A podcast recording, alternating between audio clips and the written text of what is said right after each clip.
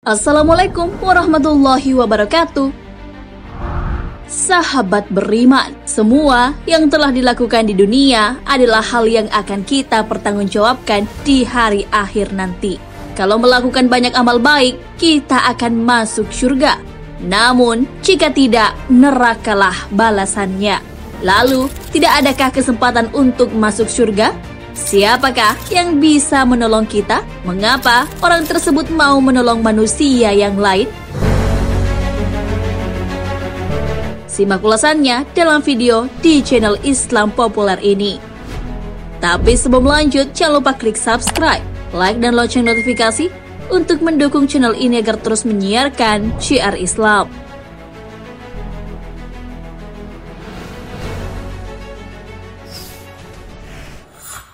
Rasulullah Wasallam sibuk di hari kiamat.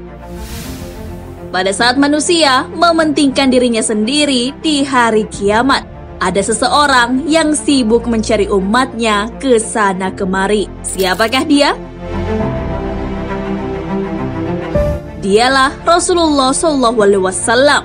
Beliau sibuk memohon kepada Allah untuk umatnya masuk ke dalam surga. Beliau juga adalah manusia pertama yang dibangkitkan nantinya. Hal ini sesuai dengan hadis dari Abbas radhiyallahu anhu bahwa Rasulullah SAW bersabda, orang yang pertama kali dibangkitkan dari kubur di hari kiamat nanti adalah Muhammad SAW. Karena besarnya perhatian kepada umatnya, Rasulullah SAW sampai menangguhkan doa-doanya sampai hari kiamat. Hal itu untuk menyelamatkan dan membela umat beliau. Hal ini sesuai dengan sabda beliau. Setiap nabi pasti memiliki doa mustajab. Hanya saja mereka menyegerakan doa mereka di dunia. Namun aku menunda doa itu demi menolong umatku pada hari kiamat.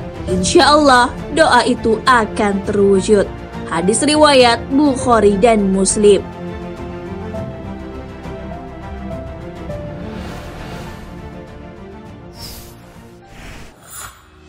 Rasulullah Shallallahu Alaihi Wasallam memberi syafaat untuk menyelamatkan umatnya.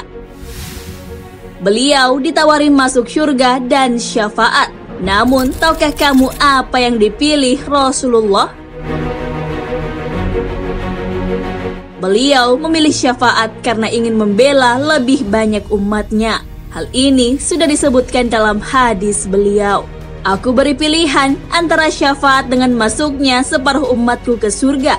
Namun, aku memilih syafaat sebab syafaat lebih menyeluruh dan lebih banyak. Mungkin saja kalian mengira syafaatku hanya untuk orang-orang bertakwa? Tidak, tetapi juga untuk orang-orang yang berdosa. Hadis riwayat Tirmizi. Syafaat Rasulullah tak hanya berlaku bagi orang bertakwa, namun juga untuk hamba yang berlumuran dosa, termasuk pelaku dosa besar. Namun, bukan berarti umatnya bebas melakukan maksiat. Syafaat itu diberikan sebagai pertanda besarnya kasih sayang, sepak terjang dan kelembutan Rasulullah SAW.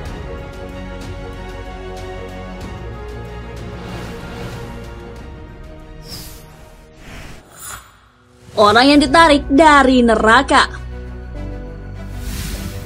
saat hari kiamat, Rasulullah SAW selalu menanyakan keberadaan umatnya pada malaikat Jibril. Jibril pun mengatakan bahwa umat Rasulullah adalah umat terakhir. Akhirnya, datanglah umat Nabi Muhammad SAW sambil menangis serta memikul beban di belakang mereka. Umat itu datang sambil menyeru, "Wahai Muhammad!" Nabi Muhammad SAW bersabda, "Wahai umatku, mereka berkumpul di sisinya sambil menangis. Nabi pun bersujud sangat lama sampai Allah Subhanahu wa taala menyuruh beliau bangkit. Rasulullah SAW lalu minta kepada Allah agar umatnya bisa diberikan minum karena terik matahari. Lalu Allah pun mengabulkannya. Setelah memberi umatnya minum, Nabi Muhammad kembali bersujud kepada Allah. Beliau meminta agar umatnya diselamatkan dari sirat. Allah pun mempersilahkan beliau menunggu di ujung sirat yang banyak amalnya berhasil melaluinya. Namun tak sedikit yang terjatuh ke dalam neraka. Melihat umatnya banyak di neraka, Rasulullah Shallallahu Alaihi Wasallam kembali bersujud kepada Allah Subhanahu Wa Taala. Beliau meminta kepada Allah untuk menyelamatkan umatnya yang di dalam hatinya ada iman sebesar biji kurma. Allah pun mengabulkan permintaan kekasihnya itu. Beliau lalu menuju neraka dan mencari umatnya yang memiliki iman sebesar biji kurma. Beliau mempersilahkan mereka masuk surga. Lagi-lagi Nabi Muhammad bersujud sambil menangis. Beliau menangis dan memohon kepada Allah untuk menyelamatkan umatnya dari api neraka. Jika umat tersebut memiliki iman sebesar biji jagung, ia akan selamat. Allah pun mengabulkan permohonan beliau. Nabi Muhammad Wasallam lalu menjemput umatnya dan memerintahkan kepada malaikat untuk mengeluarkan umatnya yang memiliki iman sebesar biji jagung. Beliau sampai-sampai berlari menjemput orang-orang yang berjumlah ribuan, bahkan jutaan di neraka. Apakah hal itu sudah selesai? Ternyata belum. Beliau masih memohonkan ampun untuk umatnya yang memiliki iman sebesar biji sawi atau zarrah.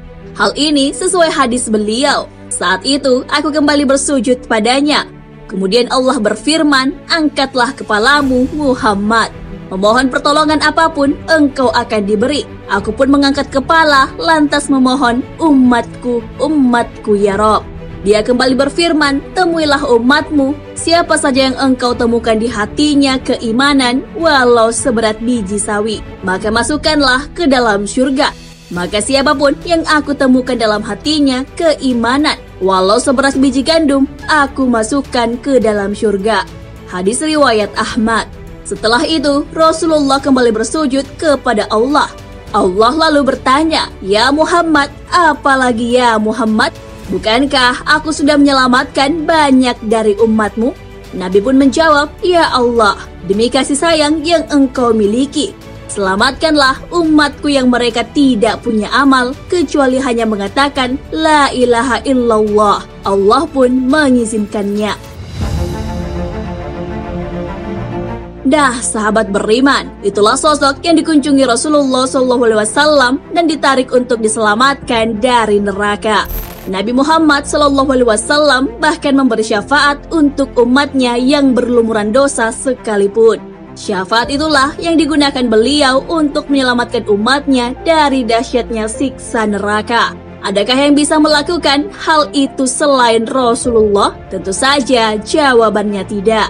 Hanya kekasih Allah bernama Nabi Muhammad SAW yang bisa. Siapa pun yang meminta syafaat, beliau akan memberinya. Hal ini sesuai hadis.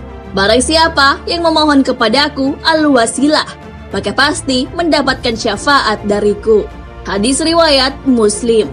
Wallahu a'lam bisawab. Sahabat beriman, jangan lupa berbagi informasi dengan share video ini karena sebaik-baik manusia adalah yang paling bermanfaat bagi manusia. Wassalamualaikum warahmatullahi wabarakatuh.